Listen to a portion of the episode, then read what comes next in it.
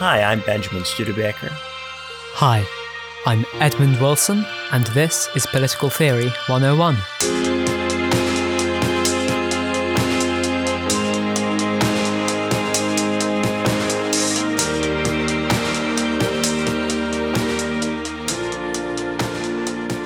So today on Political Theory 101, we're back to talking about Weber. We previously had an episode, uh, one of our earlier episodes, Caesar Weber and Charisma, which focused on politics as a vocation and Weber's conception of political leadership and the role of charisma and charismatic leaders. Today we're focusing on a very different part of Weber's thought, uh, very different parts, really everything but that.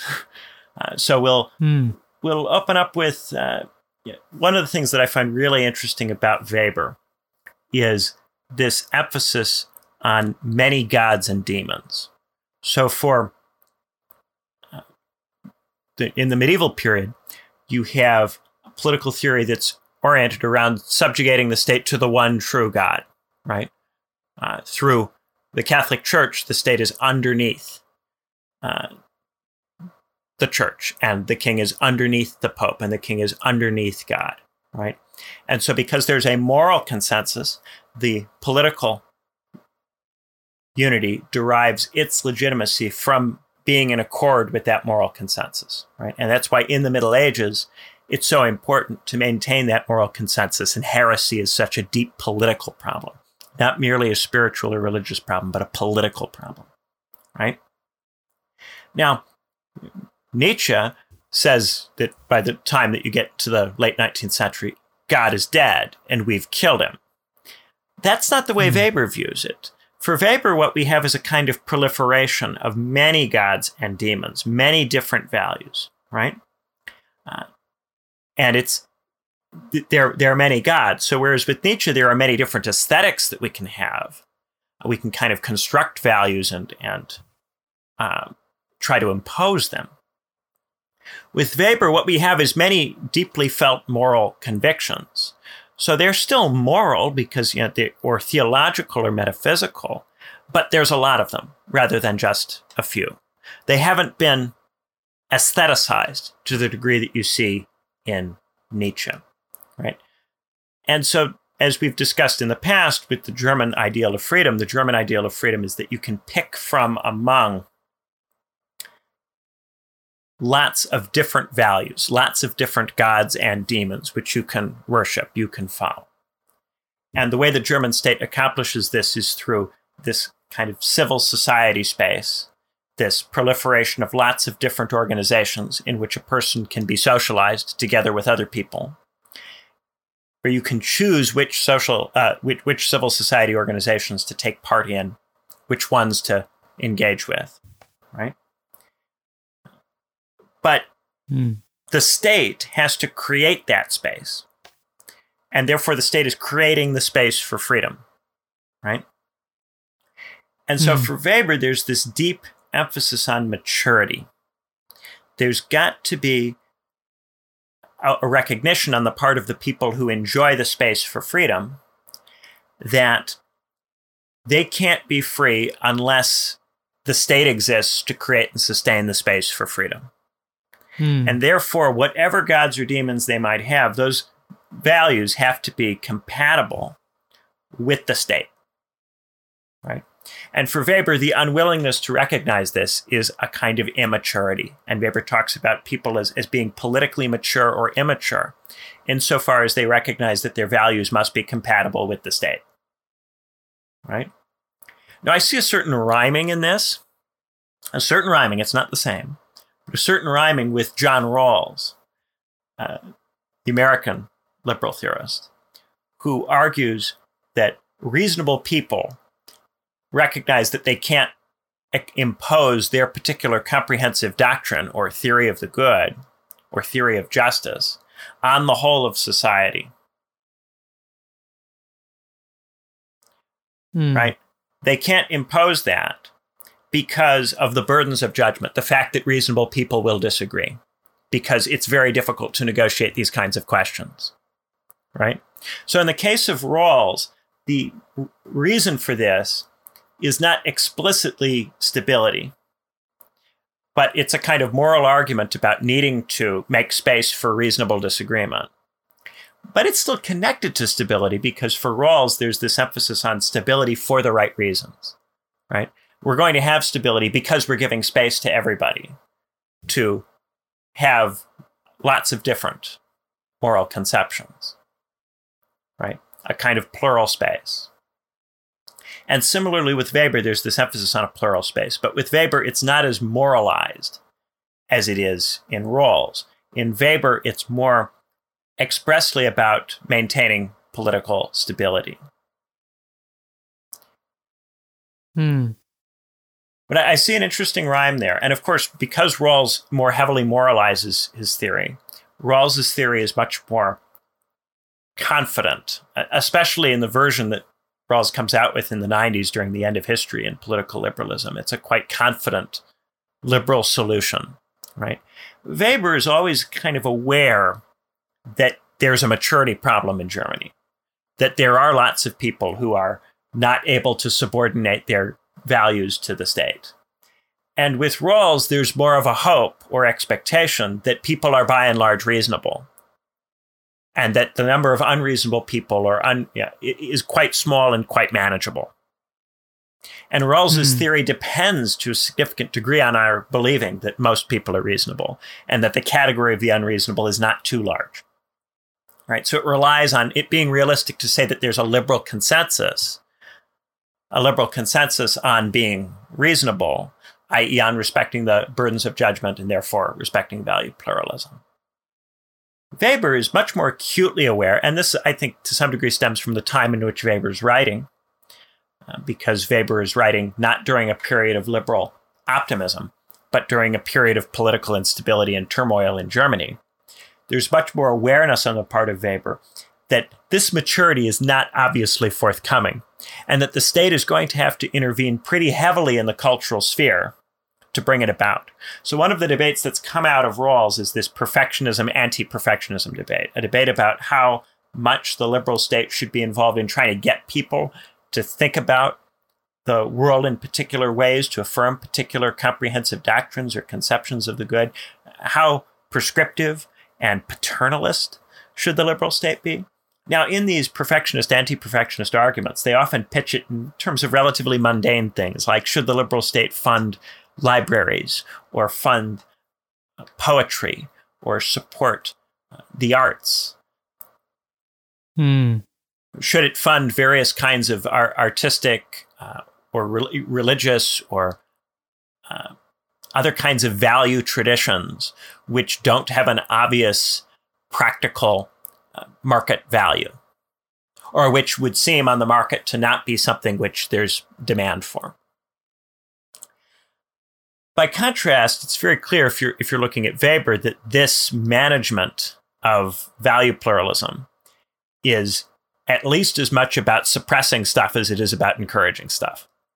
Hmm. They're uh, the kinds of civil society organizations which nurture immature behavior are for Weber a potential problem that have to be dealt with by the state and the mm. means that the state uses to deal with this stuff ultimately the, the characteristic means of the state is violence for Weber. It's not the only means that the state uses, but it's the characteristic means.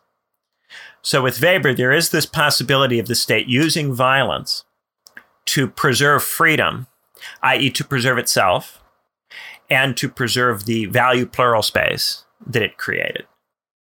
Right? Hmm.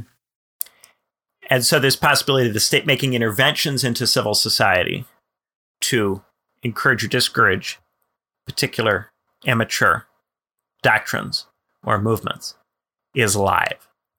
Right? Now, mm. in practice, I think that by and large, states don't just use violence to accomplish that end because that looks repressive. Right? Mm. Generally, liberal states don't violently police civil society they find ways of getting civil society to police itself. Right? Because what are civil society organizations? They're the organizations which inculcate value, and therefore they're the ones which potentially inculcate maturity. And you get this emphasis from Weber on political education and this need to educate the immature classes, the immature organizations. Right? And this manifests as the state not you know, necessarily violently drumming people out or drumming organizations out, but finding ways of introducing political education into mm.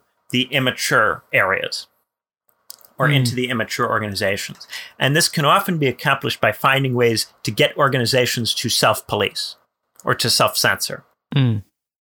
Right? So, some you know, more, more recent examples going out of Weber's period a bit that might be more familiar to the audience. If you think about you know, the Red Scare in the 50s, what's going on with the Red Scare is that there are all these people who are or have been members of communist organizations, and they're being blackballed from other kinds of private organizations, not just, say, the state or the State Department or you know, government jobs, but from everything, from the film industry, from all sorts of different kinds of organizations. Right? And so instead of banning communist organizations with the state violently drumming out the communists, you get a situation in which a person who would think about joining or participating in a communist organization must reckon with the fact that all these other civil society organizations are going to exclude them and deny them opportunities to move up if they join, right? And not only if they're a member, but if they've ever previously been a member, right? Hmm. Or if they've ever you know, been a dupe or a fellow traveler or someone who has enabled people who have been members, right? So this creates a climate where not only can you not be a member, you can't help anybody who's been a member. Hmm. And in that climate, the communist organizations are not socially tenable as organizations to, to be part of. So people can't join them anymore, even if they want to. It doesn't require any legal prohibition because these different private organizations are doing the work of political education, right? And this is what the liberal state ideally wants. It doesn't want to have to do political education itself in a direct way because that would look like a form of totalitarian state socialization, right? Which mm. is why, hmm. for the most part, the liberal state doesn't really use uh, public education to inculcate values, at least not traditionally public education is supposed to be about preparing people for work, preparing people to enter the workforce, but it tries to appear neutral with respect to substantive value rather than train people up in particular religious views or particular uh, political ideologies. And of course, in practice, particular teachers, particular schools deviate from this. But the public school system is not supposed to be so thickly ideological and that's why stuff which is controversial will tend to not appear in public school curricula, right? Compare that to, say, the university, which is nominally separate from the state. Even if it's a public university system, the university is administered separate and is expected to not be a mouthpiece of the state in the same kind of straightforward way. In the university, you have much thicker doctrines, much uh, more intense arguments from people who are believing very different things and who are teaching very different attitudes to life, right? And mm. the hmm. same goes for churches, much thicker, much different, right? But the reason that these organizations can be much thicker is because they are in some way nominally not the state. They're not the state. They function as this kind of private civil society. They're in this place that this this plural space that the state is protecting. Yeah. Right. So these organizations, if, if they're to do political education, if political education is to occur privately, right? So there's the education that's to prepare you for work. That can be public because to some degree the economy is public business. But some degree. But more morality and values, that is meant to be almost entirely private. And all the state is really meant to do is to protect the space in which people develop their values in the private civil society. So hmm. the state, uh, if it's to do political education, it has to find ways of getting its civil society organizations to do that political education for it. Because if the hmm. state starts doing political education, then you don't really have civil society. You have hmm. some kind of public culture, right? And so in most of these cases where we see this kind of disciplining occur, it's occurring with the civil society organizations functionally doing it. Now, oftentimes the state will do things that encourage the private organizations to do this. So, for instance, if state actors, if politicians are saying that people who are communists are traitors to the country and dragging communists before Congress and interrogating them, right? That doesn't mean that it's suddenly become illegal to be a communist. But it does mean that they're kind of creating a climate in which everyone will view being a communist is not okay. Right? Hmm. And similarly, if you if you drag a bunch of people in front of the Congress to, to say, for instance, that uh, you're running a tech company that is an unethical tech company that is proliferating unethical discourse that is negatively influencing the political process, right? If you do that, you're not censoring what is posted on social media. You're not regulating speech on the internet. But you are creating a climate in which, if the tech company doesn't regulate speech on the internet, then the tech company appears to be part of a problem, right? Whether that problem is the alt right or fascism or white supremacy, or uh, in other contexts, it could be communism or left wing stuff, right? The aim there is to, is to get the tech companies to discipline uh, the society so that the state does not have to do that right? Mm. and in this way you know you can be members of different you know s- social media networks. You can be on facebook or twitter or instagram or whatever. But if all of those social media networks are regulating speech in broadly the same way in doing a kind of political education by pushing certain things up the algorithm and pushing other things down the algorithm to get people to have a consensus liberal attitude and approach to politics. They're all doing that. Then your choice is hmm. with is is within a curated pluralism, right? Yes, you can choose the interface of Facebook or the interface of Twitter or the interface of Instagram or whichever you might choose, but you're getting broadly the same internet because it's a Hmm. curated internet and curated in broadly the same way, regardless of which place you go to. Right? Hmm. And that's that's the way that the state comes into the space of civil society and regulates it, right? Regulates it often without being seen to regulate it. Hmm. Similar kind of thing occurs in, say, the state's approach to unions in the 70s, right? In the 70s, the state starts to think of unions as, as radicalizing and as causing economic trouble, right?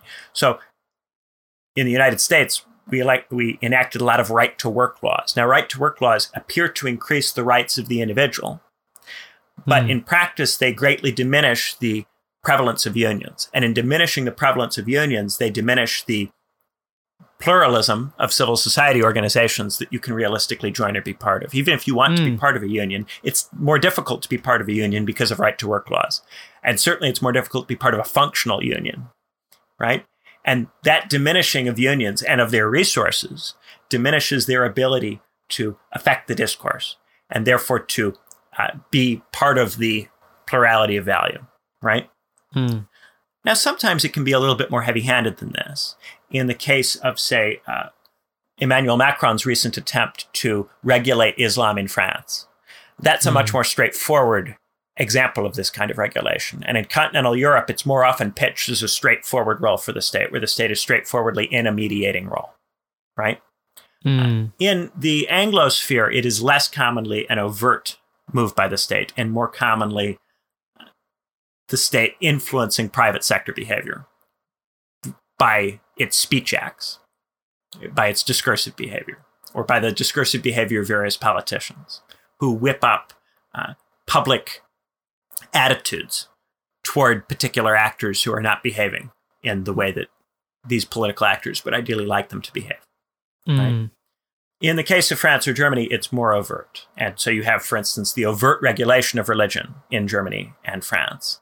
Whereas in the States, that religious regulation will not be overt, but there will be lots of politicians who will say that the influence of, of certain kinds of churches is a problem and problematize those churches and try to make those churches not socially acceptable Hmm. right? And all of that is about curating the pluralism. And of course, the risk with curating the pluralism is if you're seen to be curating it, then suddenly it doesn't feel like pluralism. Suddenly it feels like a a structured choice. Yeah. As a kind of agenda setting and as even potentially totalitarian behavior. So if it, it's too obvious that the state is is curating it, then that becomes an issue. Yeah. And the other issue with, of course, a curated pluralism is that it can start to look like everything is the same and that the differences among the choices are just aesthetic and that you don't really have many gods and demons, but just a lot of different flavors of the same popcorn or the same ice cream. Hmm. Right? And at that point, you don't really have the kind of freedom that someone like Weber is talking about. Hmm. So, and for this reason, the role of the state in regulating civil society is always fraught because if the state overregulates civil society, then of course you don't have freedom in the liberal sense, even on a liberal view. Hmm. But if the state does nothing, then stuff will proliferate in the civil society space, which is potentially illiberal or anti statist. Right? So the liberal Yeah. state has to intervene, but it can't be seen to intervene. It has to intervene, but it can't intervene too much, lest everything just start looking like the same thing, but in different aesthetic varieties. And this is the difficult situation in which liberal modern states find themselves. They have to regulate. And that's why the German solution to the problem is not as elegant as it first appears to be. The Yeah. German solution to the problem of, of morality, yeah, where morality gets handled in the private sphere by civil society organizations, which are encouraged and protected by the state, both encouraged and protected. That all looks very elegant if you can assume political maturity, if you can assume what Rawls calls reasonableness, right? But once you concede that you can't assume political maturity or reasonableness, that you can't assume people that people will in this space naturally gravitate toward liberal perspectives, Hmm. then the state has to take a role in regulating the space, and that role in regulation will be endlessly difficult because it will endlessly verge on too much or too little. And the only way to get the right amount is to engage in a constant dialectic with the context in which the liberal state finds itself. Hmm. And that is a dialectic that the liberal state is very likely to fail in one direction or the other, right? And that puts the liberal state in a situation that the German state in a situation that's not that different from the French state, right? The old argument from, say, de Tocqueville about the French state is that the French state has no mediating institutions anymore. Because of the decline of the nobility and the priests, there's been a decline in mediating institutions which help the individual interface with the king, the subject and the king, uh, find a way of, of coming together through the priesthood and through the nobility. But once you've gotten rid of those things, then you oscillate between trying to put government in the hands of the individual, which results in anarchy, and putting government in the hands of the king or the emperor, which results in despotism. And you start violently swinging, right? In much the same way, if you can't actually find this balance, if it's just an illusory balance, then you're going to swing wildly between a space that looks like Weimar Germany, where you have endless proliferation of all kinds of illiberal stuff and all kinds of anti statist stuff. And the situation you get in Nazi Germany, where you have a state which is very overtly, uh, completely involved in shaping the culture in a very straightforward way, where the choice is very illusory. And indeed, where the state is not even liberal and not even attempting to offer a choice, right? But it, do, it doesn't have to be a Nazi regime. It can be a, a broadly liberal regime which is too heavily interventionist for true pluralism to obtain. And a lot of people reacted to the Kaiserreich and to the Kulturkampf under the Kaiserreich, the attempt by the Kaiserreich to construct a national culture, as being too illiberal, right? Where the legitimation of the of the Kulturkampf is that the German state is is you know there to promote freedom, and that that is German national culture is the promotion of this freedom. Hmm. But the Kulturkampf can itself seem to be the thing which destroys that freedom. It can seem to be an excessive intervention by the state, which overly curtails the pluralism, or is an overly overt construction of the civil society realm by the state. Right. So this is some of the stuff that I, I find especially interesting in Weber uh, and in his work, uh, particularly on maturity. Uh, and you know, his discussion of, say, the Junkers, the, these rising bourgeois Germans who are are putting their market interests ahead of the interests of the state and how immature how immature is that right now that argument highlights an enduring tension in liberalism which is that the market always is inducing people to place various values ahead of what is in the interest of the state or in the interest of state maintenance. And the market frequently puts the state in a position in which the state will be endangered unless it gets more interventionist. Right? And yet the mm. liberal state is, of course, committed to the market. And this mm. leads to the, the kind of Hayekian move, which is to say that the state should intervene uh, as much as is necessary to keep markets going, but no mm. more than that. And that's the same kind of, well, uh, you know, the state has to intervene, but to a point, and the point is now nebulous because it's not clear how much the state has to intervene to protect markets. And of course, the Keynesians who are arguing with Hayek go, yes, exactly, the state must intervene as much as is necessary to protect markets. And this is how much it must intervene. It's more than you think. Hmm. And that has become a, a big part of more more recent liberal arguments is just how much do we have to intervene to keep the market system going? What's the bare minimum? What can we get away with? Right. Mm. And that is the same kind of swinging dialectic that is liable to be failed in either direction. Hmm. That's one of those very difficult to find the golden mean means. Yeah. And German political theory is, is full of those, uh, even though it it hoped so much to escape them and find real syntheses. The thing about dialectical thinking is that dialectical thinking is not amenable to synthesis. What it is amenable to is blurry spots. Mm. Blurry spots, which are not clear, and attempts to nail those blurry spots down and say this is this or this is that leave you highly prone to mistakes. Mm. As soon as you try to categorize or define the blurry spot, highly prone to getting it wrong. Hmm. Anyway, I've, I've gone on for quite a while. I have a lot of initial thoughts about Weber, it turns out today. Edmund. Hmm. Edmund is, by the way, the one who kind of pushed us to do Weber today. Uh, what's been on your mind when it comes to Weber? What have you been thinking about? Yeah, well, on on the topic of um, Weber's discussion of maturity, um, Weber makes the contention in um, one of his um, important but underlooked pieces, um, an inaugural lecture he gave in 1895 on uh, the nation state and economic policy. Um, that, as you say, Benjamin, that um, the maturity um, of the of the bourgeoisie is an important um, concern, or perhaps the immaturity of the bourgeoisie, should be an important political concern.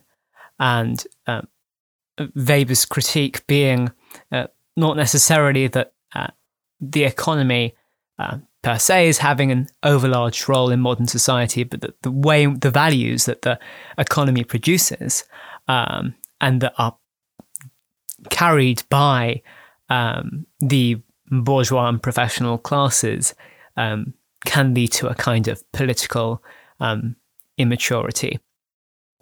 Um, and Weber says in this lecture that uh, he himself is um, bourgeois, and he's probably using a more liberal, loose conception of the term bourgeois than uh, Marx's conception of the owners of the means of production. Um, and bourgeois often is taken to mean middle class in a more general sense, and that's probably the sense in which uh, he's using the term here. Um, and Weber is saying that though he is bourgeois, he doesn't have the values of other bourgeois people. Um, of course, for someone like Marx, this is a contradiction in terms because uh, a, class, whatever class position one is in, determines um, the kind of values that uh, one is meant to have. Uh, so uh, Weber is saying that we need more maturity from um, from politicians and from professionals, but it's difficult to see how that can happen on his own conception if this is an inevitable product of the developments in the political economy. Um, and I think there is a part of Weber that uh, wants to uh, stay rooted to political economy. Um, but there's another part of Weber that wants to run away from political economy and talk about value and talk about the different things that people value at different times. And this is expressed perhaps most clearly in uh, Weber's uh, 1905 book, The Protestant Ethic and the Spirit of Capitalism, where he argues that Protestantism, particularly Calvinism, um, uh, and Calvinists um, as a uh, as a social grouping uh, had an important role in carrying forward some of the values that made possible the spirit of capitalism and the modern work ethic. Um, but I, I, might like to say one thing about biography that Weber, um, in the 1890s, went through uh, uh, uh, uh, towards the end of that decade and uh, the beginning of the uh, the 20th century, went through a deep mental um, breakdown, um, spurred uh, in part by the passing away of his father. And one important factor of Weber's life is that he and his mother grew more similar over time. Um, and um, his mother had this rather ascetic attitude to life, um, this attitude of not being too interested in worldly luxuries, interested in getting the job done. Whereas his father was uh, reported to be uh, more interested in having a good time. And over time, uh, Weber, as he uh, deepened his studies um, on topics ranging uh, from kind of ancient history um, to uh, contemporary uh, or his time contemporary economics and politics, um, and the study of religion too. Um, Weber over time grew more similar in terms of his personality um, to his mother and led a life that, in some senses, I guess one could compare to uh, the philosopher Immanuel Kant uh, for being not overly uh, interesting, but uh, unlike Kant, um, Weber did make um, some strident political uh, interventions. Um, Kant also made political interventions, but somewhat more utopian tracts, like towards perpetual peace, whereas uh, Weber was interested in actual politics and was considered for uh, positions in uh, the German government. Um, but Weber also um, by the 1890s, as he became more estranged from his father, um, found himself confronted with a, a crisis. The origins we, we, are somewhat obscure, but with a clear immediate catalyst. And then he went through several years of not really writing anything.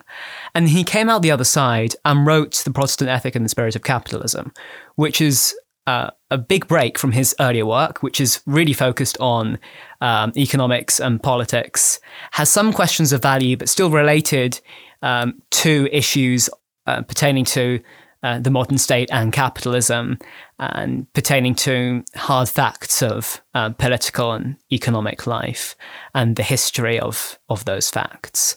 Um, but Weber does have this turn uh, that follows his crisis, and this turn involves him becoming more interested in the study of religion, and in this way he follows uh, uh, the sociologist Emil Durkheim, who uh, he didn't meet, but is often um, compared with, because both um, Weber and Durkheim, along with Karl Marx, are held up as the founders of sociology.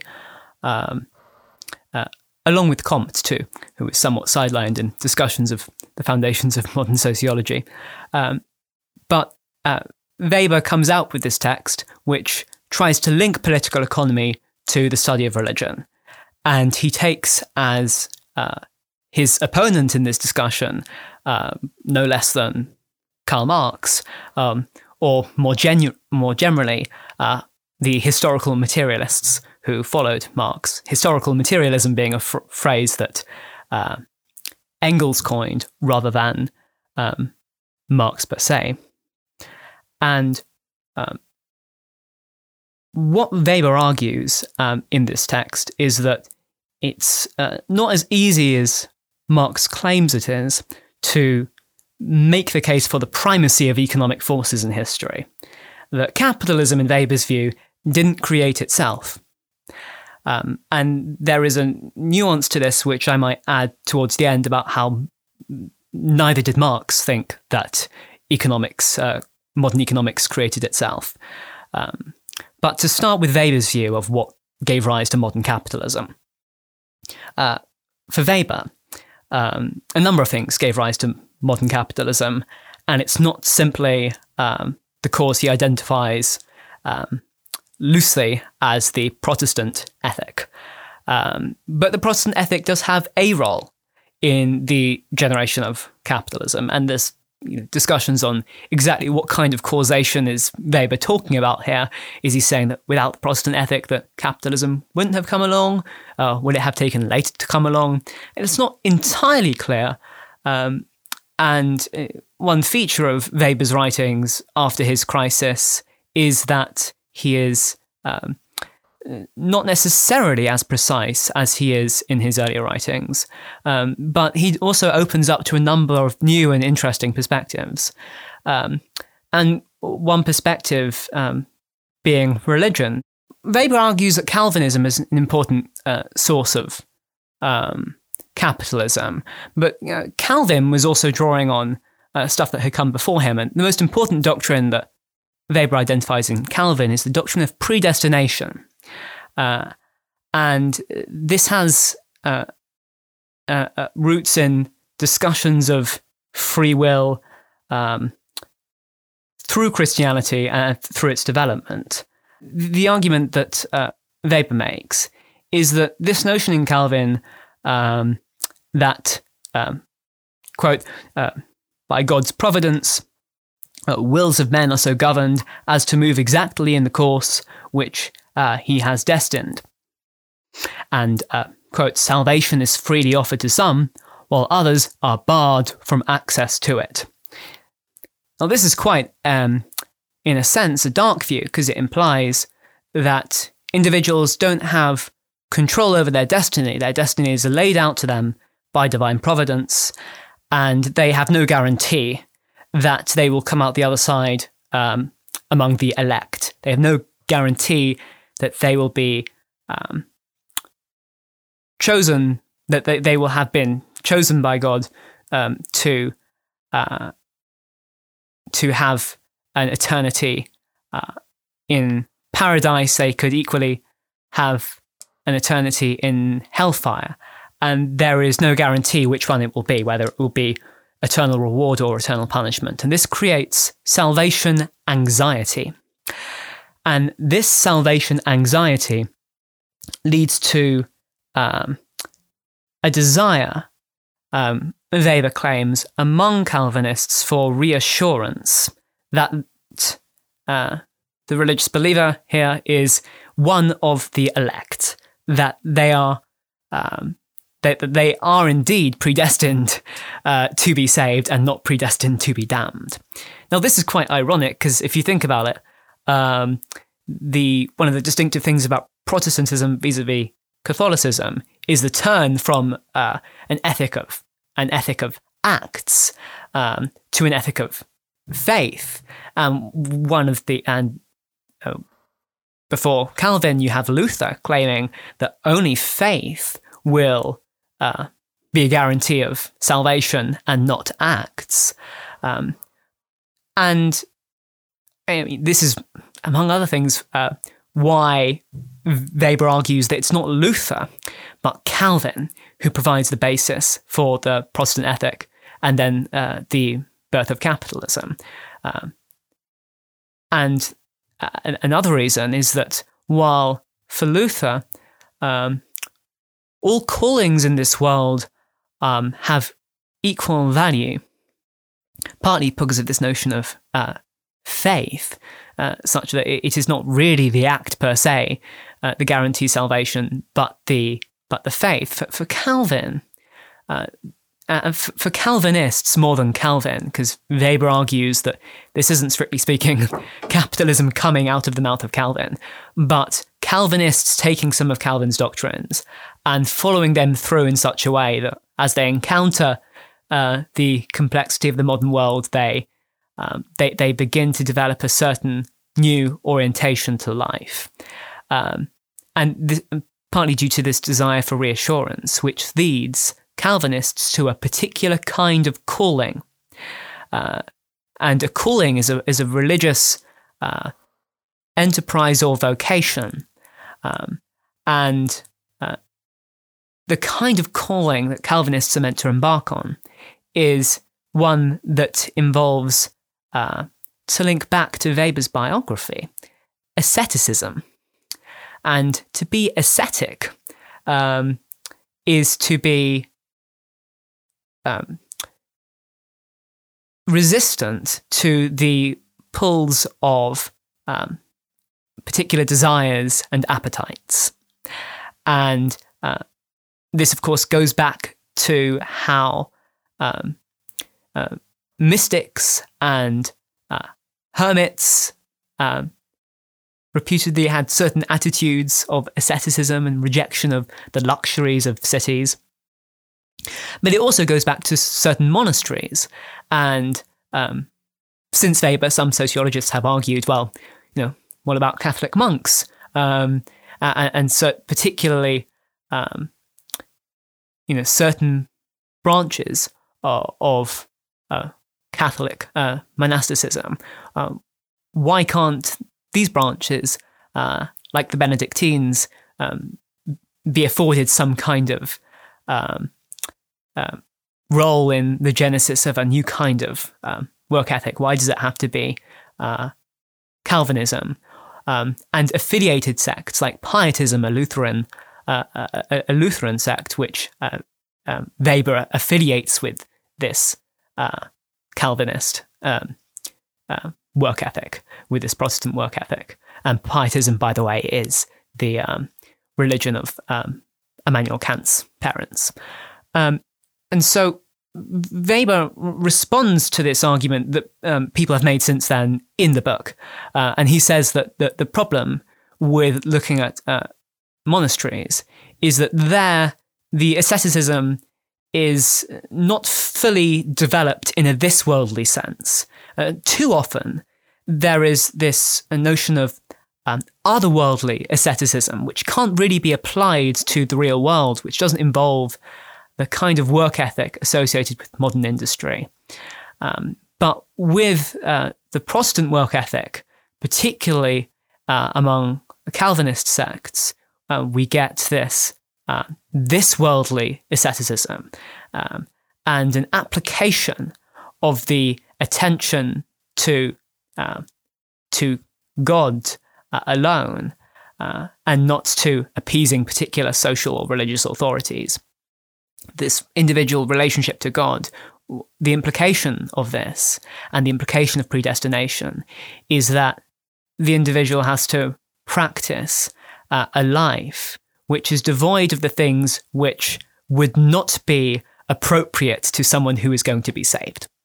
Um, because though individuals' behavior can't change whether they're saved or not, the way in which uh, uh, God according to Calvin, makes the decisions at the beginning of time whether someone is going to be saved or damned is that the people who are going to be saved will show it. And the people who are going to be damned will show it. And the saved will show that they're saved by not responding to uh, material wants and needs. Now, how does this lead to capitalism? Well, it leads to capitalism according to Weber, because if you're not responding to luxuries, um, but you're focusing on what God uh, has planned for you, then you're not going to be like an aristocrat, um, just sitting on the land and not doing anything with it. Um, but, but, but neither are you going to be uh, a, a, subsistence uh, farmer. You're going to be someone who wants to fulfill their calling in the best way possible, someone who can fulfill their role in a way that is um, very committed. And Weber thinks that this this commitment to the calling will lead individuals to practice a work ethic that will lead them to, for instance, calculate the means necessary to attain their attain their ends and will not be not respond to anything other than this this technical rationality. And so Weber tells the story of how initially, with the Protestant ethic, there is this value orientation. But over time, this is translated into a pure, valueless technical rationality. And, so a lot of people use Weber nowadays to say how, oh, look, nowadays we have this disenchanted world, as Weber put it, where, um, as Nietzsche argued, God is dead. Um, and um, and so there isn't the kind of commitment, that religious commitment that once existed. Uh, what do people do in the shadow of the Nietzschean death of God? Well, um, for Weber, what they do um, is they follow this instrumental rationality of just calculating means necessary to attain ends, uh, calculating uh, whatever is necessary to attain attain profits. Um, but um, the origins of this instrumental rationality, uh, this amoral economic rationality, ironically for Weber, had their origins in a particular kind of moral religious rationality. And that, for Weber, is the rationality of uh, Protestantism, in particularly Calvinism. And uh, there have been various arguments since then about whether he is right, and various statistical analyses on the correlates of um, of, of Protestantism versus capitalism. Um, and there is one recent piece by um, Sascha Becker, uh, Stephen Pfaff, and Jared Rubin called The Causes and Consequences of the Protestant Reformation, which uh, finds um, Protestantism to correlate to greater degrees of um, capitalist enterprise. Um, but it also finds Protestantism to be rooted in other factors. Um, if it finds, you know, an explanation for Protestantism, and the problem with Weber's account is whether or not Protestantism has a role in causing capitalism.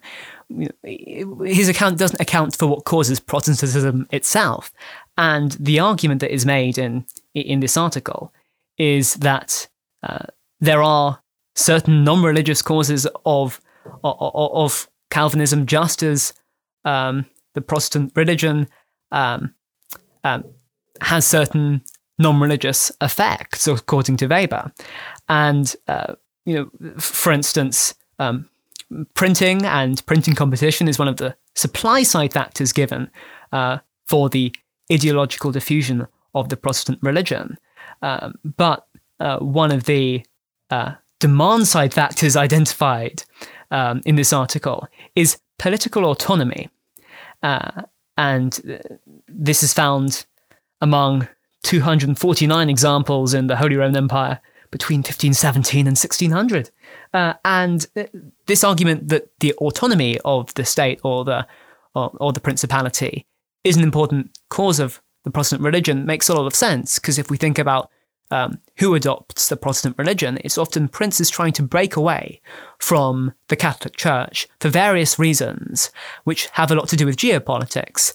And an obvious example is Britain, because uh, Britain breaks with Catholicism, um, uh, or at least breaks with the Pope, and then later breaks with Catholicism more broadly um, under Henry VIII, um, who is seeking uh, a marriage with someone other than Catherine of Aragon because he wants more kids and wants to marry Anne Boleyn, but can't because the Pope doesn't let him, so he makes himself the head of the church.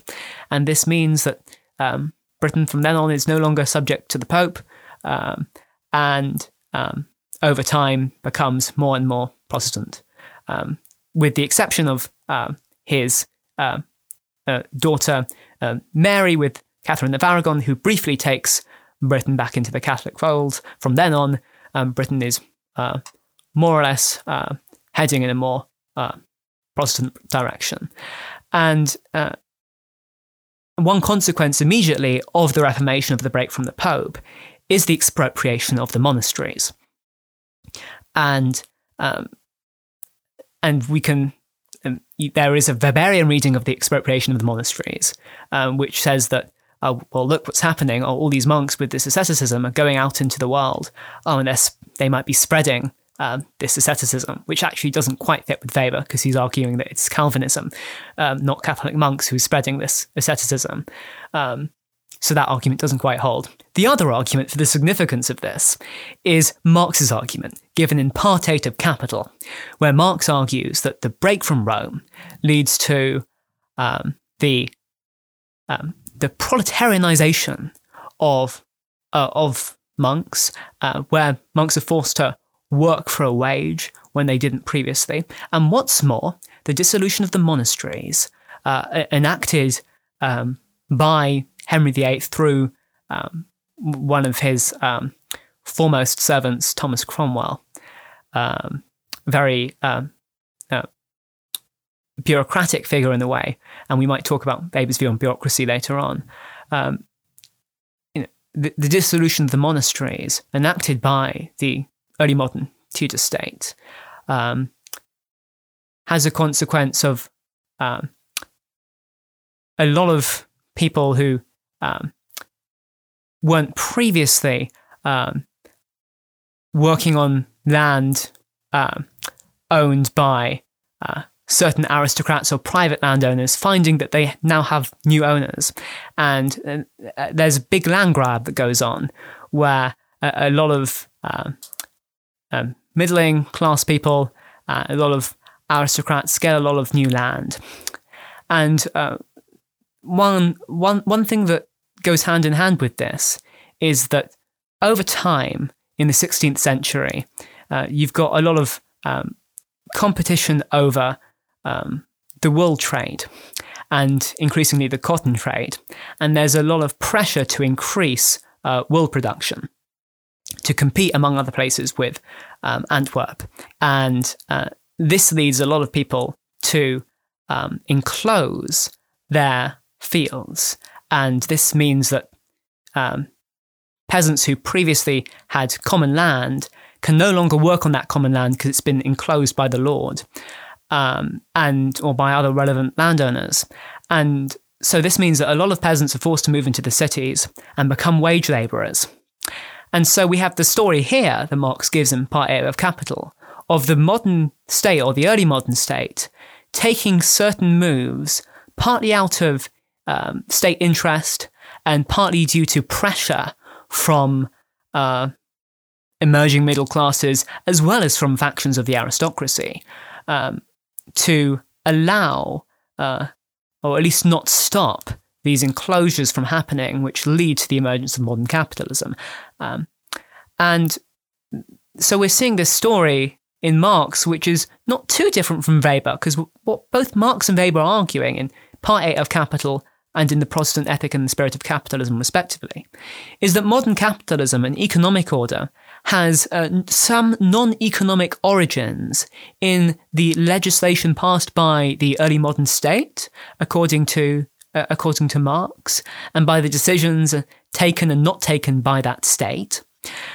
And you also have this story in uh, uh, uh, uh Weber of of religion being a, a, an important cause of the emergence of modern capitalism.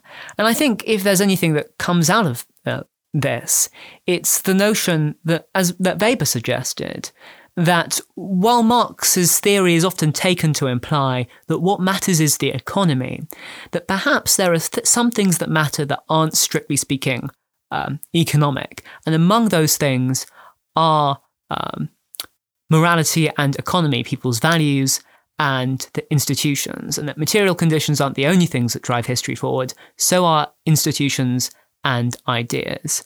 Um, and uh, Marx in Part 8 of Capital is emphasizing the modern state's role um, in the genesis of capitalism, and Weber is arguing for the significance of the Protestant religion. And I think th- right, and there's a there's a significant difference there, right? Yeah, yeah, because there is a difference, but it's connected. Is it, is it the idea that's driving it, or is the state driving it? Because if the state yeah. is driving it, the state is grounded in having a set of powers and material capabilities Yeah.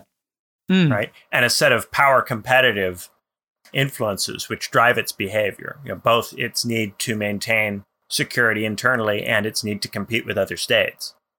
Mm. You know, as you as you always like to put it, trade and war, uh, or Yeah. legitimacy and conquest. These are the Yeah. things that the state has to worry about. And if it's the state which is driving the bus, then you still have a lot of material factors at play Mm. in the state driving the bus.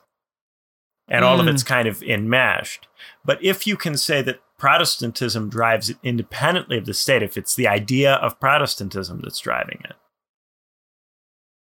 you know, the, Mm. the fact that Protestantism is a compelling idea, then that would that would be a much more idealist interpretation of all this, right? Mm. And there's material here that you could take in either one of those directions.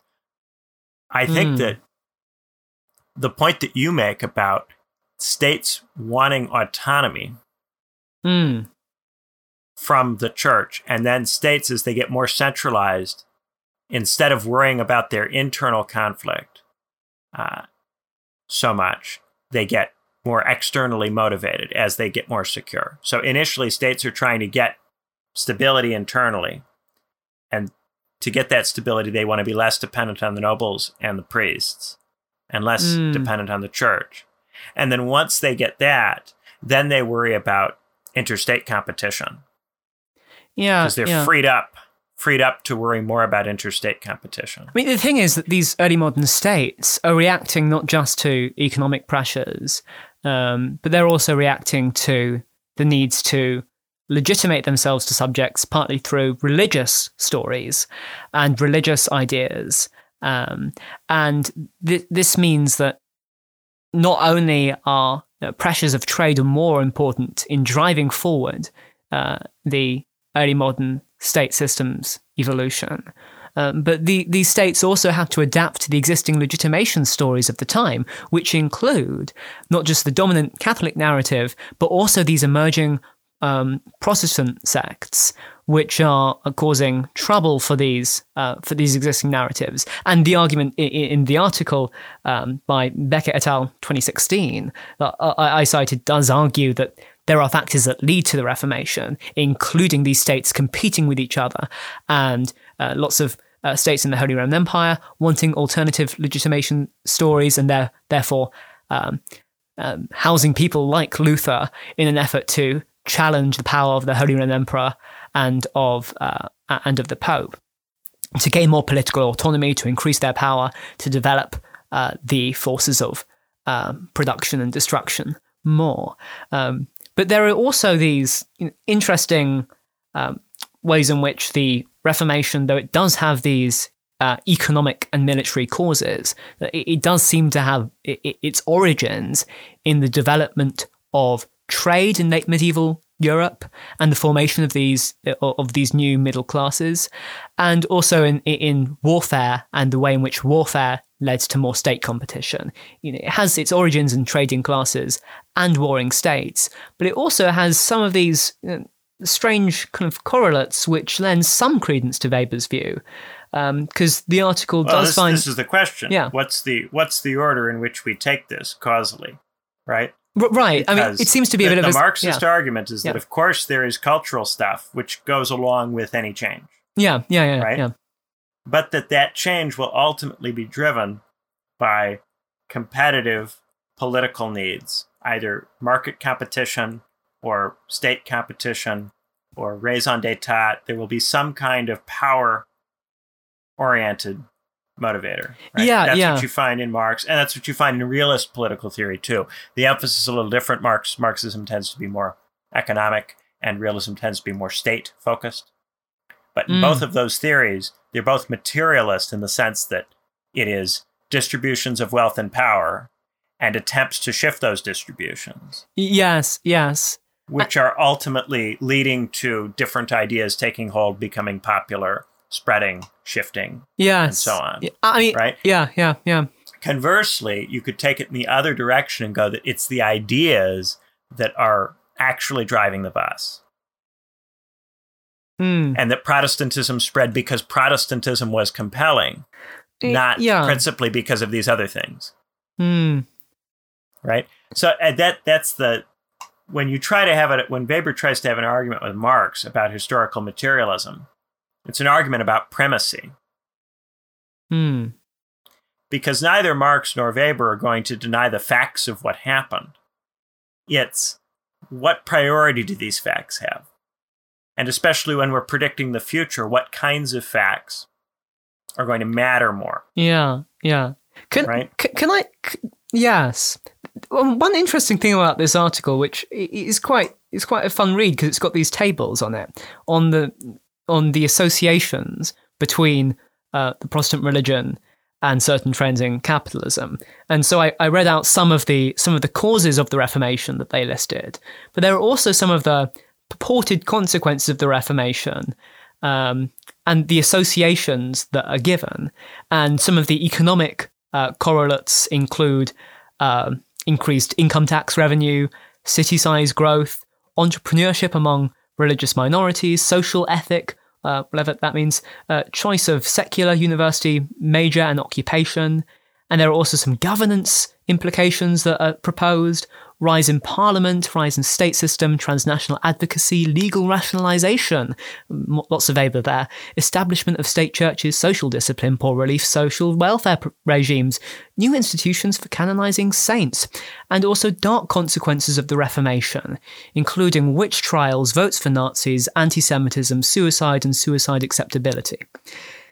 And that links to Durkheim, who argued that uh, that there was a greater propensity in his book on suicide, argued, and there are similarities between da- Durkheim and Weber, but they didn't they didn't collaborate as such. Um, Durkheim argued a greater propensity for uh, suicides among Protestants and among Catholics, partly due to this more individualizing ethos in um, Protestantism than capitalism. And strictly speaking, what Weber argues isn't that the Protestant religion causes capitalism, but there is an elective affinity between the two, between market rationality and the rationality of some of these Protestant sects. And Right, but Marx wouldn't Yeah. disagree with that. Marx would Yeah. simply say that, of course, that ideology develops in the places where capitalism is dominant. Yeah. Because capitalism encourages that kind of way of thinking. That kind of way of thinking is more competitive but the as thing is, capitalism is emerging. the thing is and capitalism- what is really changing yeah, is the yeah. incentive structure. I mean, the question is, what I mean, that capitalism doesn't really exist um, in its full mature sense in the in the Reformation, um, and i mean, I think there are these new classes which arise because of trade, and I guess that would be perhaps the revised view The here. that- incentive structure, right? The, the Yeah. changing of the incentive structure is pitched as what is causing people to value different things. Mm. right? Yes. What what what does it mean to win on Darwinian competition systems? And what does it mean to win in the market? What does it mean to win politically? Uh, What kinds of qualities and traits do you need to have to win? Mm. Right? Those are the things which, for a Marxist, will ultimately determine the kind of ideology or the kind of things that are valued in the society. Right? Because Mm. for Marxists, the culture is going to come out of what is associated with winning economically or politically. Mm. Mm. Right? Yeah. Yeah. So you would have an incentive to be uh, to have the kind of work ethic which Weber associates with Protestantism in a Mm. society that is moving toward capitalism. Mm. Because in such a society, having such an attitude would be competitively advantageous. And therefore, Yeah. gradually over time, the society would reward that way of thinking. Yeah. So while there may have been lots of different ways of doing Protestantism, and for this reason, for instance, Weber does not credit Luther with the work ethic. Uh, yeah. Yeah. certain ways of, of relating to Protestantism are likely to win out over time because they are socially rewarded, right? Yeah. Yeah. Yeah. And Weber says economically and politically. Yeah. And Weber says that while the Puritan wanted to be a man identified with his calling, we have to be. So there was a shift from the value rationality that might have been near the beginning there of the capitalist story, according to Weber, to a more purely technical rationality. I think that is the most interesting thought here, not necessarily that the Protestant religion is having a causal role. Um, and of course, it depends on the kind of causation. It's probably not straightforward, efficient causation or, uh, you know, hard structural causation going on here, but more of a. Especially if you consider the degree to which the Romans had a market economy. Yes, yes. And all of this is not, you know, uh, only present in in Britain in that context. And a lot of the literature that's focused on, especially the older literature that focuses on the emergence of capitalism, focuses on this British context and on the specialness of it.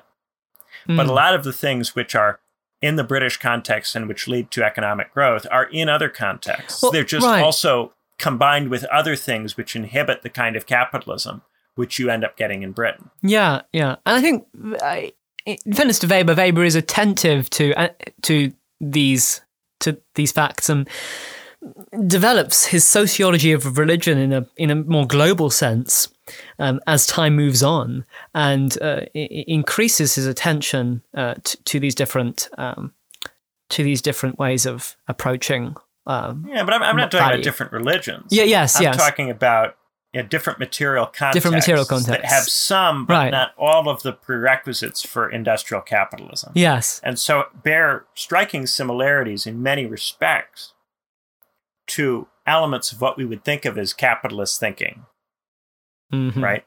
Mm-hmm. Like, for instance, the meritocratic emphasis of Confucianism emerging out of the Warring States period in China, right? Mm. Uh, we don't think of Confucianism as Western or as capitalist, but there's a lot of meritocratic emphasis in Confucianism. Oh, yes. In yeah, part, yeah because Confucianism emerges in a highly competitive context with yeah. moderately centralized states competing with each other and therefore looking for every possible advantage. Oh, oh and when you're yeah. in a more competitive context and you have to look for every possible advantage, then you have to think in a more instrumental way about surviving the Darwinian competitive mechanism. Yeah. The more demanding the Darwinian competitive mechanism is, and the more capable you are of surviving, the more you will think in terms of survival right? Yeah, because it's yeah. the people who think in terms of survival that survive Darwinian mechanics. So mm-hmm. that leads to ideas which are optimized for surviving that context. Y- yeah, yeah. Yeah, because so yeah. as you move into a, a, setting where you don't have Catholic hegemony, you have a lot of different versions of Christianity which are competing with each other. Mm-hmm. The types of Christianity that are going to prevail are the types that competitively work. Yes. Right? Yes. Yes. And so, in this way, when people talk about Protestantism as a cause of capitalism, they're noticing, well, certain Protestant ideas mirror capitalist ideas very closely, and Protestantism in general happened before capitalism. Yeah. And so, therefore, they want to say that those Protestant ideas cause capitalism. But of course, Protestantism is much more amorphous and blobby in the yeah. beginning. Yeah. But it becomes much more singular because of capitalism. Capitalism encouraging the Protestant ideas that are most competitive because what do states want? They want pr- religions which facilitate their competitiveness. Mm. So the Protestant, the versions of Protestantism that will be taken up by states are going to be the versions that are most amenable to state competitive projects. Right? In much the same way that Christianity, in its own initial you know, Catholic variety. That's not. Uh, there was a lot of different types of Christianity in antiquity and a lot of different Christian ideas, but Catholicism wins because it's the type which fits with the Roman state. Yeah, yeah. Right. So, I I like to really play up the degree to which the state shapes this stuff. Yeah. Because yeah. I think people are constantly downplaying it, in part because of this tendency to treat the state as superstructural, not just by Marx, but also by theorists who emphasize culture or ideas. Yeah, yeah. Uh, but the state has a much more proactive role. And it's not that the state individually is so agentic or so free to do whatever it wants. The state is locked into Darwinian competitive systems that highly circumscribe what it can do and therefore highly circumscribe its choices. And so there is a state rationality, a raison d'etat, and raison d'etat precedes all of this. Mm. A state rationality, which causes the state to select certain kinds of religions or select certain kinds of market systems. Yeah, well, I, would say, I, would say, in, def, in defense of Marx's view uh, about class struggle, that it is the state and class, and even before the rise of capitalism, you still have classes which are playing a role and competing with each other. You might not have the bourgeoisie in the 1500s, but you do have these, um, you know, these classes other than simply aristocracy and peasantry. Um, and the church. Yes, yes, yeah. but class struggle can only really come to a head in a context where the state is mainly unconcerned by external threats.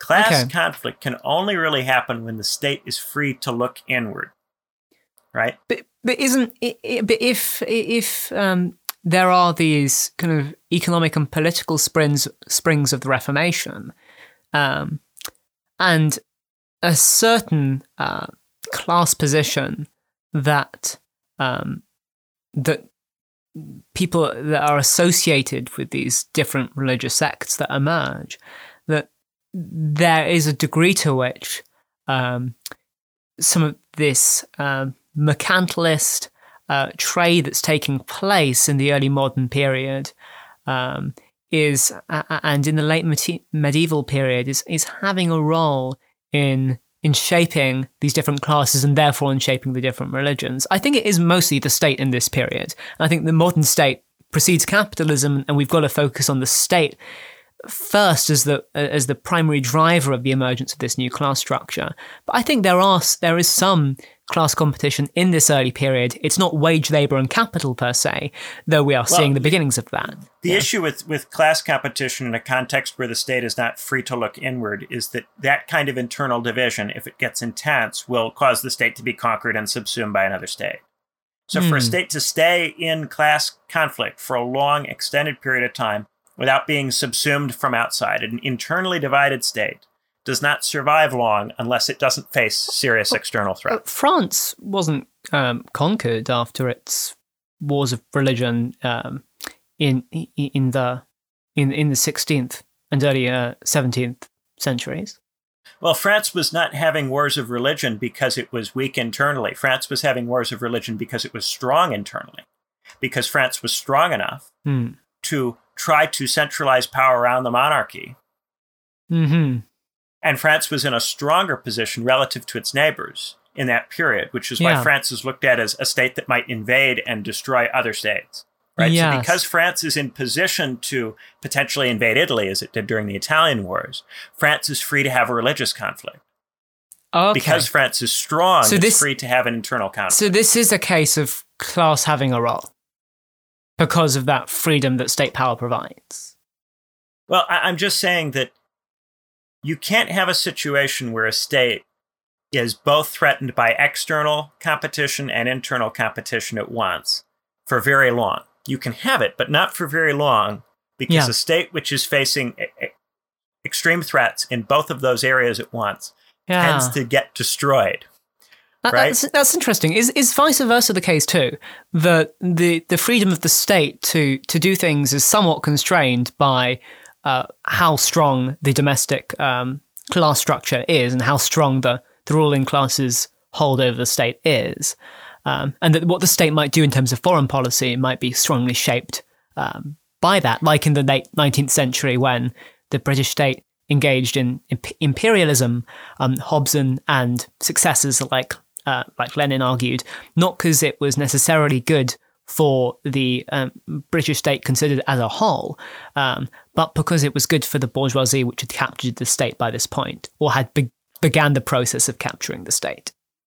I think if a state has got security externally, it's then free to do stupid stuff internally without paying a price externally for that stupid stuff. Okay. So it's not disciplined by the threat of state competition. Yes, oh, I see what you mean. That's it, why, yeah, in this case, that's why big empires. Yeah. The narrative around yeah. big empires is always a decadence narrative about internal decline, because a big empire doesn't face a peer competitor that can invade it and destroy it very easily. Right. Yeah. If an empire falls to an external uh, entity, it's usually uh, an entity that we think of as much weaker than itself.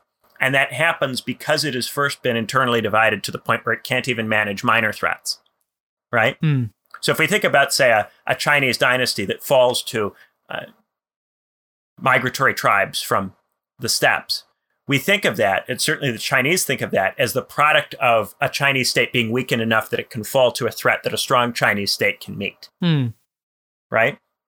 And so the issue there is that there is internal division in China. And the reason there's internal division is that the Chinese state gets so strong that it doesn't have to worry about anything outside it. And so it becomes completely free to become riddled with internal division, right? With no disciplining force to compel it to stay unified, right? So the unification of the state depends on the state being in a competition with external threats. Mm. And so once those external threats are dealt with, the state is then free to get divided internally. And that weakens it to the point at which it can then be subject to external threats again. Right? Yeah. Yeah. And so you have this constant process of the state becoming strong enough to manage the external, and then because it's strong, weakened internally. Yes, which right? li- links which links nicely to um, the idea that we get in uh, some 18th century thought summarized by uh, Istvan Hont, um, whose work I've cited in previous episodes, who, who, argues that there's a logic of war and trade that you get um, very clearly emerging in, in the 18th century. And of course, it existed before then, but we, we get this, um, this emerging more clearly um, as wars get more intensive and therefore trade gets more intensive, um, because the way in which the modern state developed was through using capitalism to increase state power. And uh, capitalism was initially subservient to the modern state. And it was only as capitalism developed that it developed an ability, as Benjamin has suggested, once the modern certain modern states got some security, um, like Britain, for capitalism to come over and take over the state um, and for that relationship of subordination of capitalism to the modern state to be at times, um, perhaps such as under uh, the um, post 1980s uh, uh, neoliberal uh, settlement um, for that relationship to change a bit. Um, and that's part of, I think, a, a broader cycle uh, that we get that I think goes back to uh, Plato's Republic, uh, where Plato describes a, a cycle of regimes um, between more and less unified regimes. His cycle goes from the more unified regimes to the less unified regimes. And what happens is that there's class struggle uh, among the classes.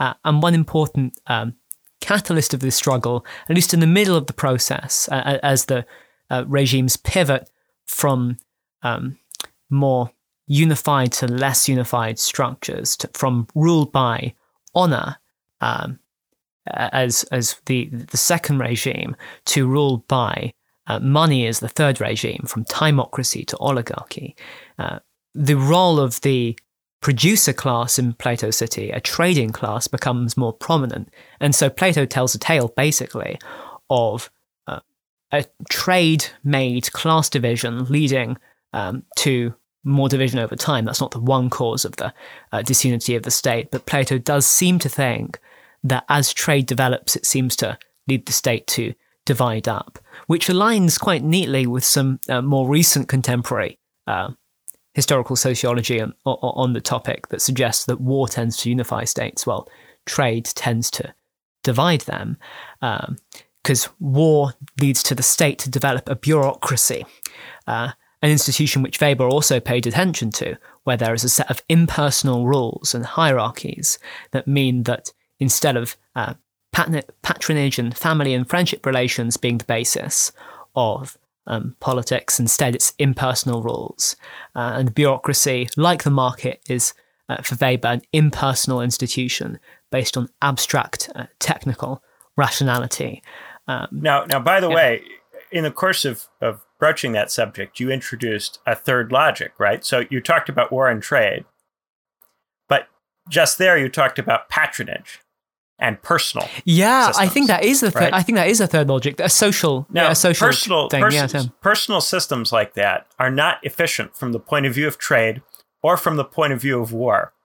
They are uncompetitive, mm. right? They're based on people's values, uh, people's felt kind of connections to other people and who they like and who they don't like, right?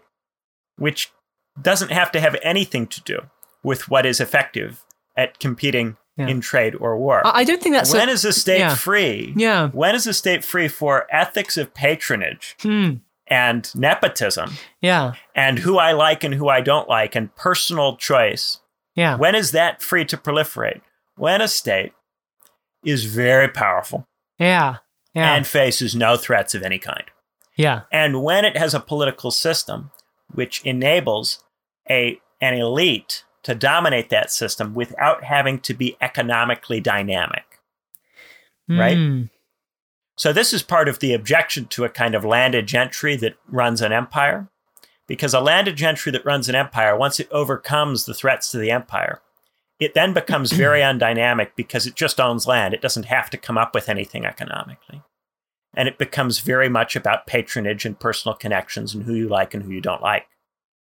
Right? Mm. So, part of why a lot of theorists of democracy like democracy is that because democracy introduces a competitive element to the institutions, a ruling class which is economically ineffective can, even during a time when there's no war or no significant threats, if it's not delivering, say, higher living standards or better quality public services or whatever it is that people concretely want, that ruling class can be displaced through the electoral process, through a competitive mechanism that is internal to the state and not simply reducible to trade or to war, Yeah. but a political competitive mechanism that is Yeah. democratic.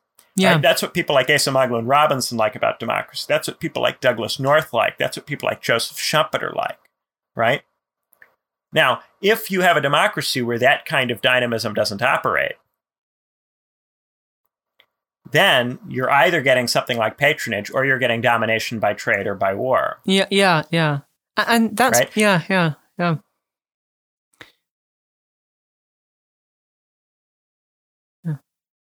It can, But yeah, that seems to be the trouble with these imperial states is that it's not just that they get a lot of trade, but also if they're a landed gentry state, they get a lot of patronage. yeah. I, I, I think, yeah. In a way, we, we, we get this this cycle.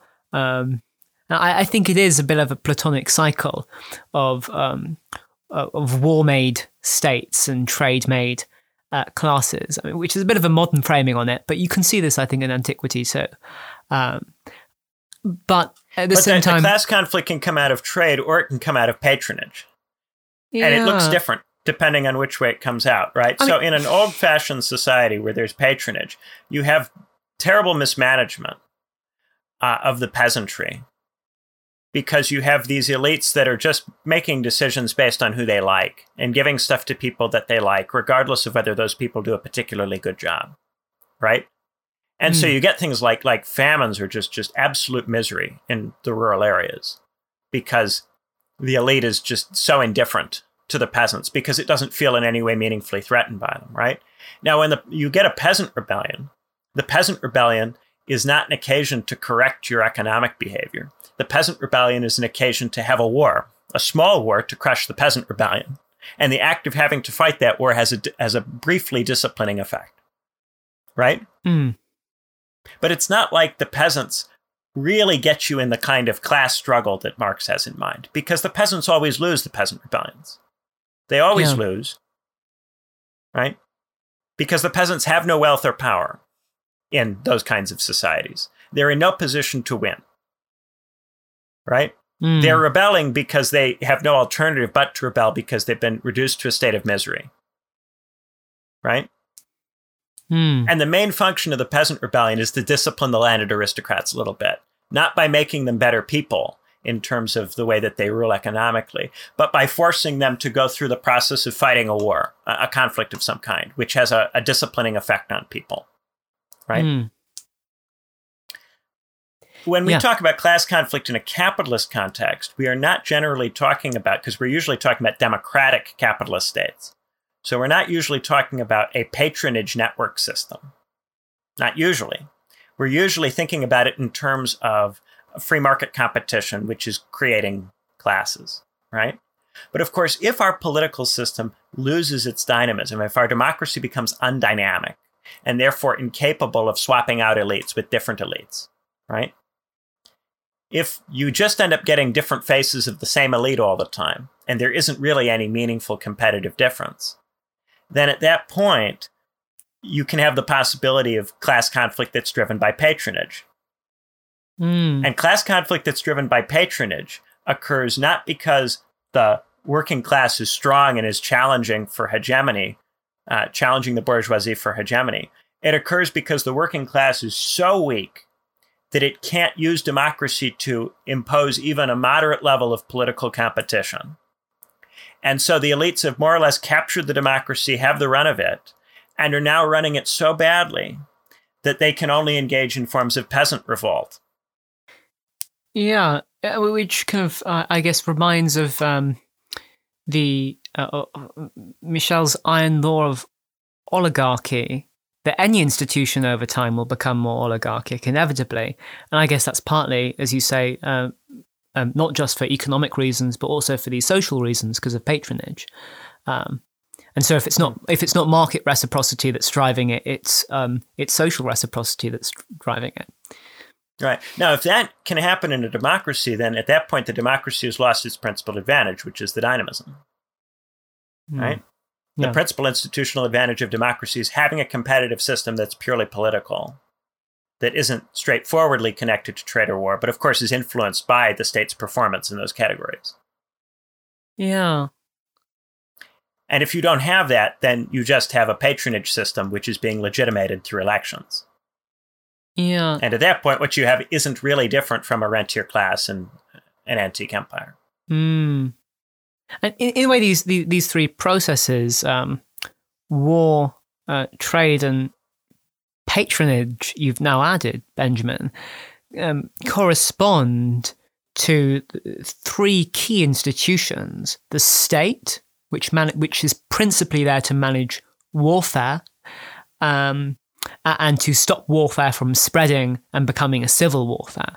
Uh, the state for Hobbes is the alternative to civil war, um, but it's also there to stop the war through the threat of warfare, it uses the threat of warfare to stop warfare, uh, and it monopolizes the means of violence, according to Weber, um, because it is trying to prevent violence from becoming uh, something that is uh, a total kind of anarchy and free for all. Um, but of course, uh, that's not actually how things have worked in history because the alternative to the state has not uh, simply been anarchy but been the family historically, um, which corresponds to uh, patronage and uh, states wage war, um, but families um, are, are found, found uh, founded upon um, patronage, personal ties. Yeah, yeah. I, I guess yeah. Pa- patronage is a kind of extended. Uh, um, I mean, it, it's a bit different though, because patronage is uh, giving and taking gifts, and it doesn't necessarily have to be. And uh, it can be outside the relations. family. I mean, it's. But the it's, main yeah, thing is yeah. that it's personal ties. Personal ties, who I like and don't like, who I think is respectful or not respectful.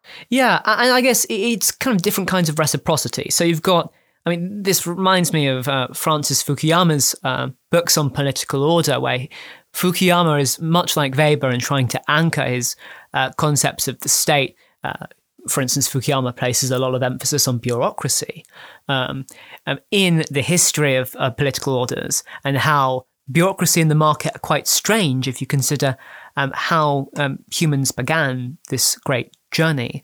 Um, and it began with the uh, with hunter gatherers transitioning from uh, kinship relations um, to uh, reciprocal relations. Uh, uh, and one of the things that uh, some archaeologists um, have um, argued uh, is that um, the, the, the use of um, um, early hominins of um, home bases. This is an argument by the archaeologist Glyn Isaac um, is that um, with the origins of food sharing, um, we hunter gatherers uh, started to develop this ethic of of giving and taking and sharing gifts as the basis of social reciprocity. Um, the I scratch your back, you scratch uh, mine idea, which you know arguably has its roots in um, in, in, human ancestors too. Um, but with the home base, with having to go back to a central location and share food, not just each individual consuming food for themselves, but share the food with each other, and not just a parent-child relationship, but the whole the whole community um, sharing the food that is scavenged um, or, or, or, gathered, and it is usually for uh, hunter-gatherers more a scavenger-gatherer thing. And the maintenance of yeah. that relationship over time, right? Yeah, the maintenance yeah. of reciprocity over time that entails loyalty, right? Mm. And we get things like fidelity, right? treating someone like a brother. Or you say the Confucians, right? I made, I made the point that the Confucians are meritocratic, and that's a bit like uh, capitalism. But the Confucians also say that you should never expect a son to betray a father, no matter what the father's done. Mm. Right?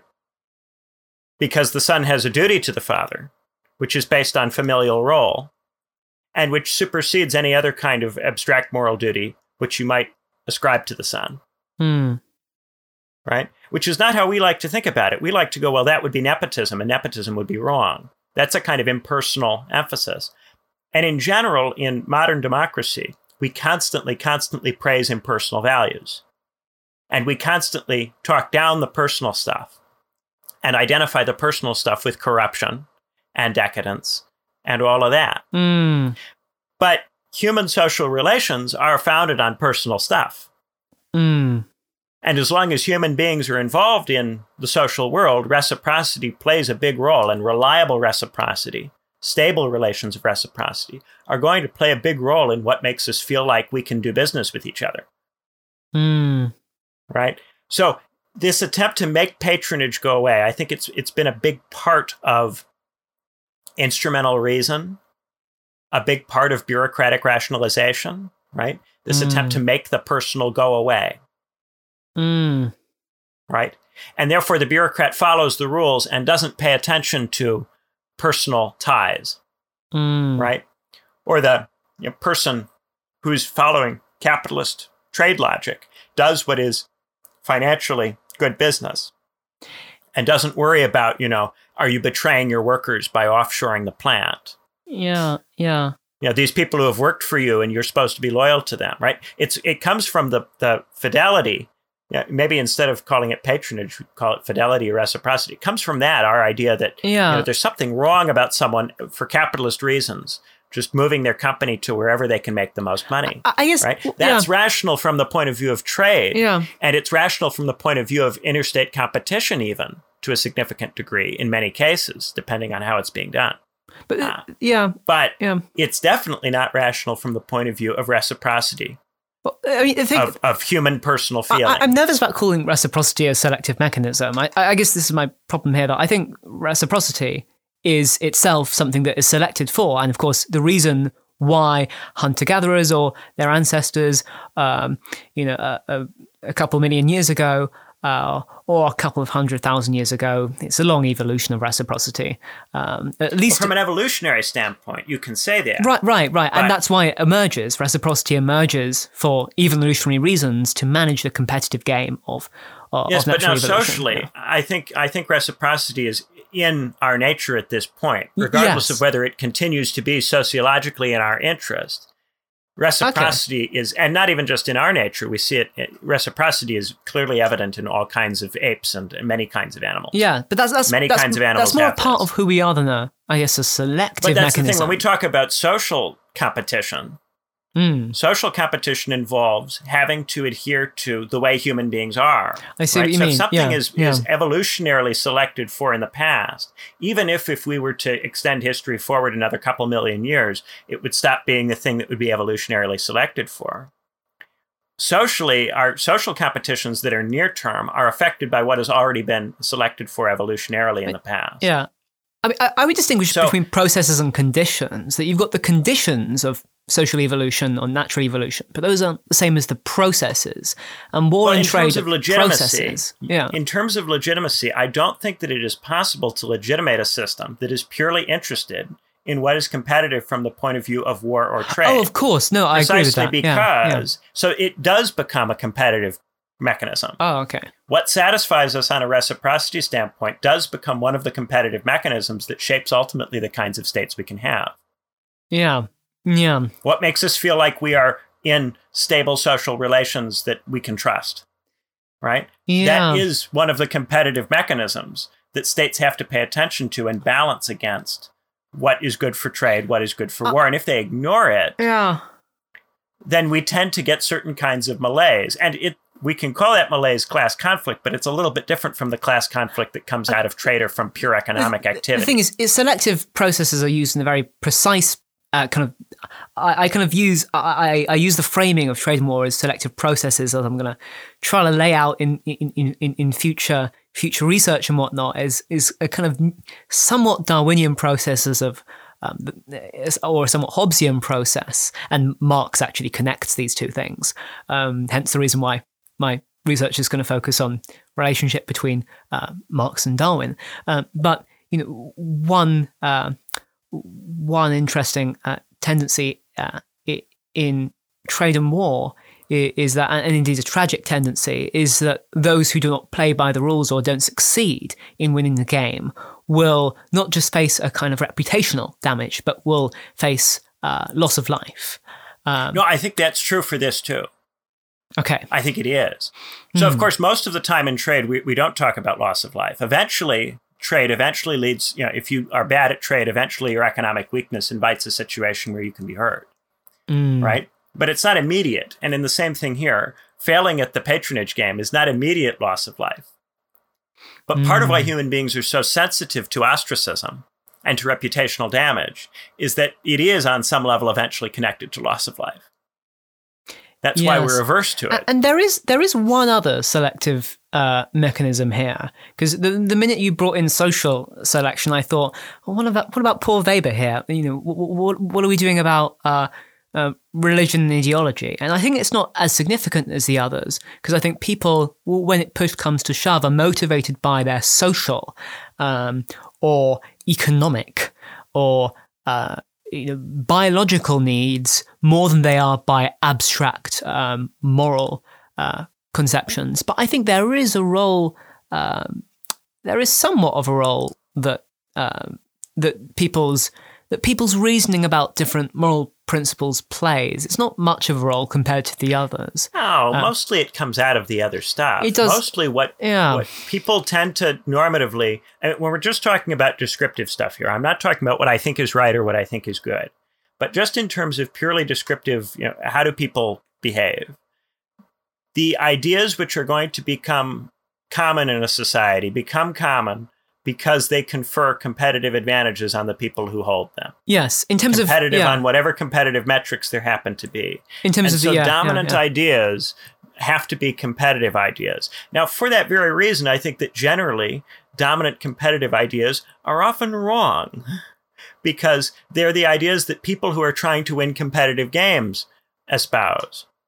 Uh, and mm. therefore, they are instrumental from the beginning and they're not interested in the good for itself or the truth for itself, but for these things in the service of winning various kinds of competitive games. So all yeah. of these moral conceptions that become very dominant are distorted by the fact that they are conditioned by winning a competitive game, right? And people make this critique of Christianity all the time. One of the basic critiques of Catholicism is that it is shaped to meet the needs of the Roman state. And therefore, it isn't based, Catholicism's doctrine is not based on what is good or what is true, but on what services the Roman state's interest right? Now, conversely, I would say that every religion, every significant religion that has large numbers of followers, is of course shaped by the fact that it catered to some power structure at some point and therefore was spread by that power structure. No religion spreads itself successfully at scale without making its way into power structures and therefore rendering itself amenable to those structures. And for that reason, ideas and religion cannot be causal at scale just can't be. Hmm. The only way they spread is by sucking up to some competitive mechanism outside of them. Without that, they can't be competitive and they can't spread. Hmm. So it's only you know you could you could maybe talk about religion or ideas influencing one particular person with a very odd set of, of values, but at scale we can't sociologically discuss ideas as having force. Okay. Hmm. At least this is what I would I do would they, say. Do they have and any I force? recognize that my position is relatively hard line on this, do, but I do think I, I mean, do think it's right. I think they have less force. Do they have any force? Do you think they can't? You can't win unless you have fit into a competitive But game. Yeah. Part of what makes yeah. the stuff that fits into the competitive game compelling is that there's something about it which sounds like it gestures at what's good.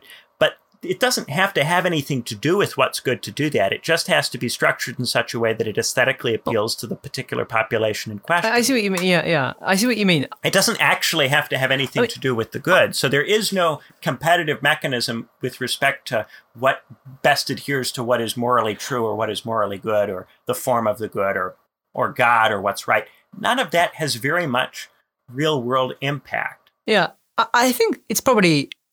I would say I would say there is priority here, um, but I, I wouldn't. I don't think it's just uh, war. War is hundred percent. Um, trade is hundred percent. Patronage is hundred percent, and then um, morality is zero percent uh, in terms of causal power. I think it's more of a kind of a priority order. Of you've got war at the top, and then trade, and then patronage, and then ideology. That order. No, no, I want to go further than this. I want to go further than this. I want to say that an idea cannot spread unless it sucks up to one of these other things. Okay. and that therefore its spread is derivative Yeah, I- and dependent upon these other things. And the Yeah. way that the idea seduces us is by convincing us that this is not so. That's why these moral and religious ideas that are have so much cachet, that these big organized religions have so much cachet, because they have been developed in such a way that they will appeal to us. Hmm. But I don't think that any large scale religion can have anything really to do with what is good or true and be a large scale religion. hmm Um, yeah, I I guess this goes back. Each of these processes, war, trade, patronage, ideology, are based on four basic interests, um, which kind of come out of Hobbes and Plato. Uh, you've got survival. Uh, uh, you've got the, the yeah the desire to survive, uh, the desire to um, satisfy other related kind of material desires um, for for luxuries, for instance. Then the desire for for recognition and for honor, uh, uh, and and the pursuit of wisdom and and um, um, Plato calls uh, the three after after survival, which he takes as given, uh, honor, money, and uh, wisdom. And the way in which he constructs the republic is through the, the good ruling, but through there being the good ruling on the back of a balance between the honor loving uh, soldiers or auxiliaries and the uh, money loving uh, producers. Um, and uh, the each class plays a role in the breakdown of the state. Even uh, the ruling class plays a role because the unity of the philosophic guardians breaks down over time, and this leads to the beginning of the cycle of the cycle of regimes and the class conflict. I'm glad you mentioned Plato, by the way, Yeah. because I think that the reason that ideas cannot be that, that, that, that ideas can't really drive this yeah, yeah. is that once you try to render this stuff as something which is capable of spreading in the world, now you've imi- you're, you're engaged in a ki- type of imitation, right? Or as Plato calls it, mimesis. Yes, yes. Because the mechanisms that spread stuff through the world are relatively indifferent to what is good. To make the good something which is spreadable is to distort it. Are they totally indifferent, Benjamin? Are they totally? Is anything, is anything in this world totally indifferent from the good? Or is everything an imitation, as Plato argued? And therefore nothing is totally divorced from the good. There are degrees of goodness. But if Plato is right, then in a sense, what we mean by evil, or just not just immorality, but amorality, is uh, is not even the absence of the good, because technically uh, there is no such thing as privatio boni, as Augustine argued, the absence of the good, which Neoplatonism argues. For Plato, everything is just degrees of goodness, and there are lesser and greater degrees of goodness. Some things are just not very good, and some things are, are more good. if if as you say and i think this is right the good is to be identified with balance Mhm. each of these competitive mechanisms is indifferent to balance each of these competitive mechanisms pursues its instrumental end. I, I, I don't I don't agree with that. indifferent to everything else right? Trade when when you're thinking in terms of trade trade doesn't care about what makes sense for war. And trade doesn't care about what makes sense for reciprocity when you think in terms of trade to think in terms of trade is to erect a dualism between trade and war Okay. between trade and patronage I agree with that. so to think in terms of trade is to negate the other Yeah. right and so to go well what makes good economic sense is necessarily to engage in an unbalancing right? And the same thing goes for war. What enables us to win the war? To think in this way is to engage in unbalancing. Where if you think in terms of what uh, you know, produces fidelity and, and uh, strong kinship ties and feelings of social connection. That also is Oh. uh, something which produces imbalance. but here's- to think about yeah. any of these things one at a time Yeah. produces imbalance. The good involves combining. But here's the Right? thing: the, the the imbalance leads can lead to balance. This is the irony of history that you get these unbalanced social processes of, of competition leading somehow to cooperation. And this is one of the great ironies of these selective processes that they involve this competition.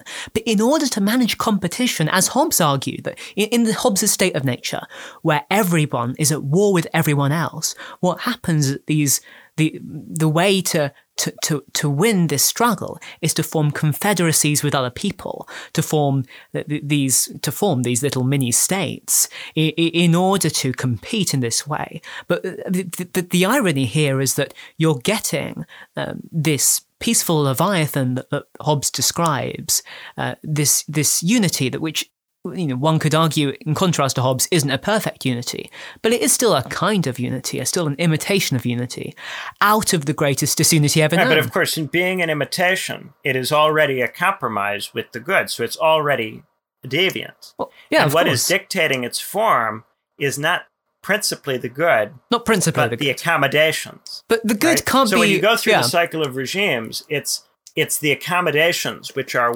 gradually eating away at it more and more and more to the point where it has no. By the time you get to the end of it, it has nothing to do with what you have. yeah, Right yeah. I mean, from the Yeah. very beginning, as soon as you render it as being, as soon as you render it as something which accords with having bodies, mm, it now is to some degree already off the rails and to some degree already dictated by the body, right? mm. And, and so that's why human beings cannot be good. They can only imitate the it good. can't be perfectly good. It can be more or less good. They can't. They can't be good. They can only imitate the good. Right, right, right. Yes. Right. They can't be perfectly Ah. good. Yes, yes. they have to be to some degree removed from it and the removals are already dictated by these other things Well, I, I, I think there are. I, I think it's fair to say that it's capable to live more or less good lives. Like, I think there's a difference between good with a Well, capital. this is the thing right you it, the more you want to make it something that we can do the more you want to make it something we can realize the more you have to water it down Well, I agree with that, but I think there are also. I, I think there is a middle ground to tread between Plato and Aristotle here. I think Plato is right to claim that it's the good that we're pursuing, um, uh, that we're meant to pursue. Uh, but I, I think Aristotle is also right to think about well, what does it mean to you know, what does the human good mean, or what does it mean to have political good? What what is justice in in that sense? And Plato also tries to.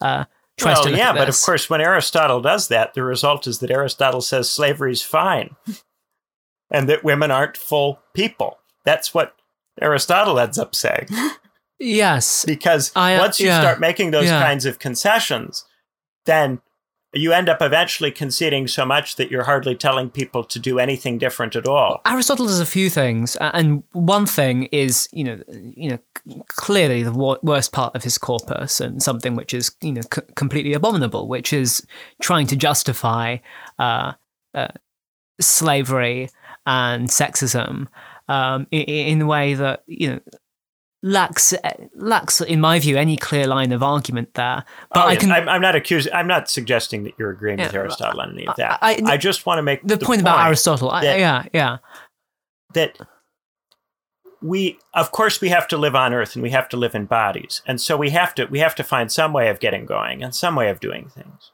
right? But I think that we do it best when we remember that what we are trying to do is something we can't do.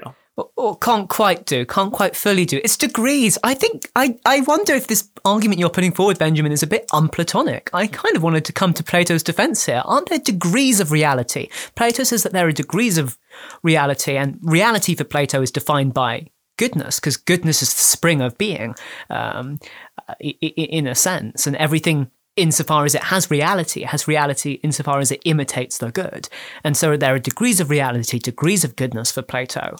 And in that way, uh, I think it's less of a blunt okay, human beings aren't good and uh, and form is good. I mean, clearly, form is uh, for Plato perfectly good, but human beings aren't perfectly good. But there's still that imitation that involves but, but degrees. A big part of this is is remembering that you're not that you're not there, and it's remembering that you're not there that causes you to reassess and reevaluate, right?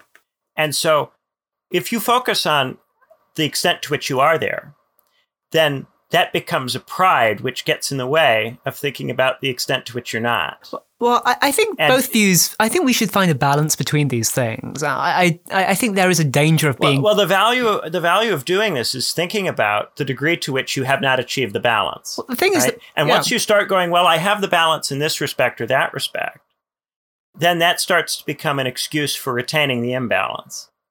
Well, I, I, I see, but I mean, there's surely there are dangers of both extremes. I mean, one I've got. Well, to, is it an extreme to say that we ought to continue to focus on balance? No, well, rather than focus on the extent to which we already have the good. One reason we're focusing on balance here is because of Aristotle's concept of the golden mean, which is a way of, I think, I would argue, a way of applying Platonism rather than departing from it, and the ways well, in which he to, to applies, a point. Yeah. But if you take the golden mean too seriously, then it becomes not a basis for continuing to try to make things better, but a basis for saying that you've already got there. I, I it, it, yeah, I kind of want to say something vaguely Machiavellian here that we can't actually be perfectly good in politics, and we can't seek course. perfection. And I think that, of course, I, I think that you know Plato isn't seeking perfection.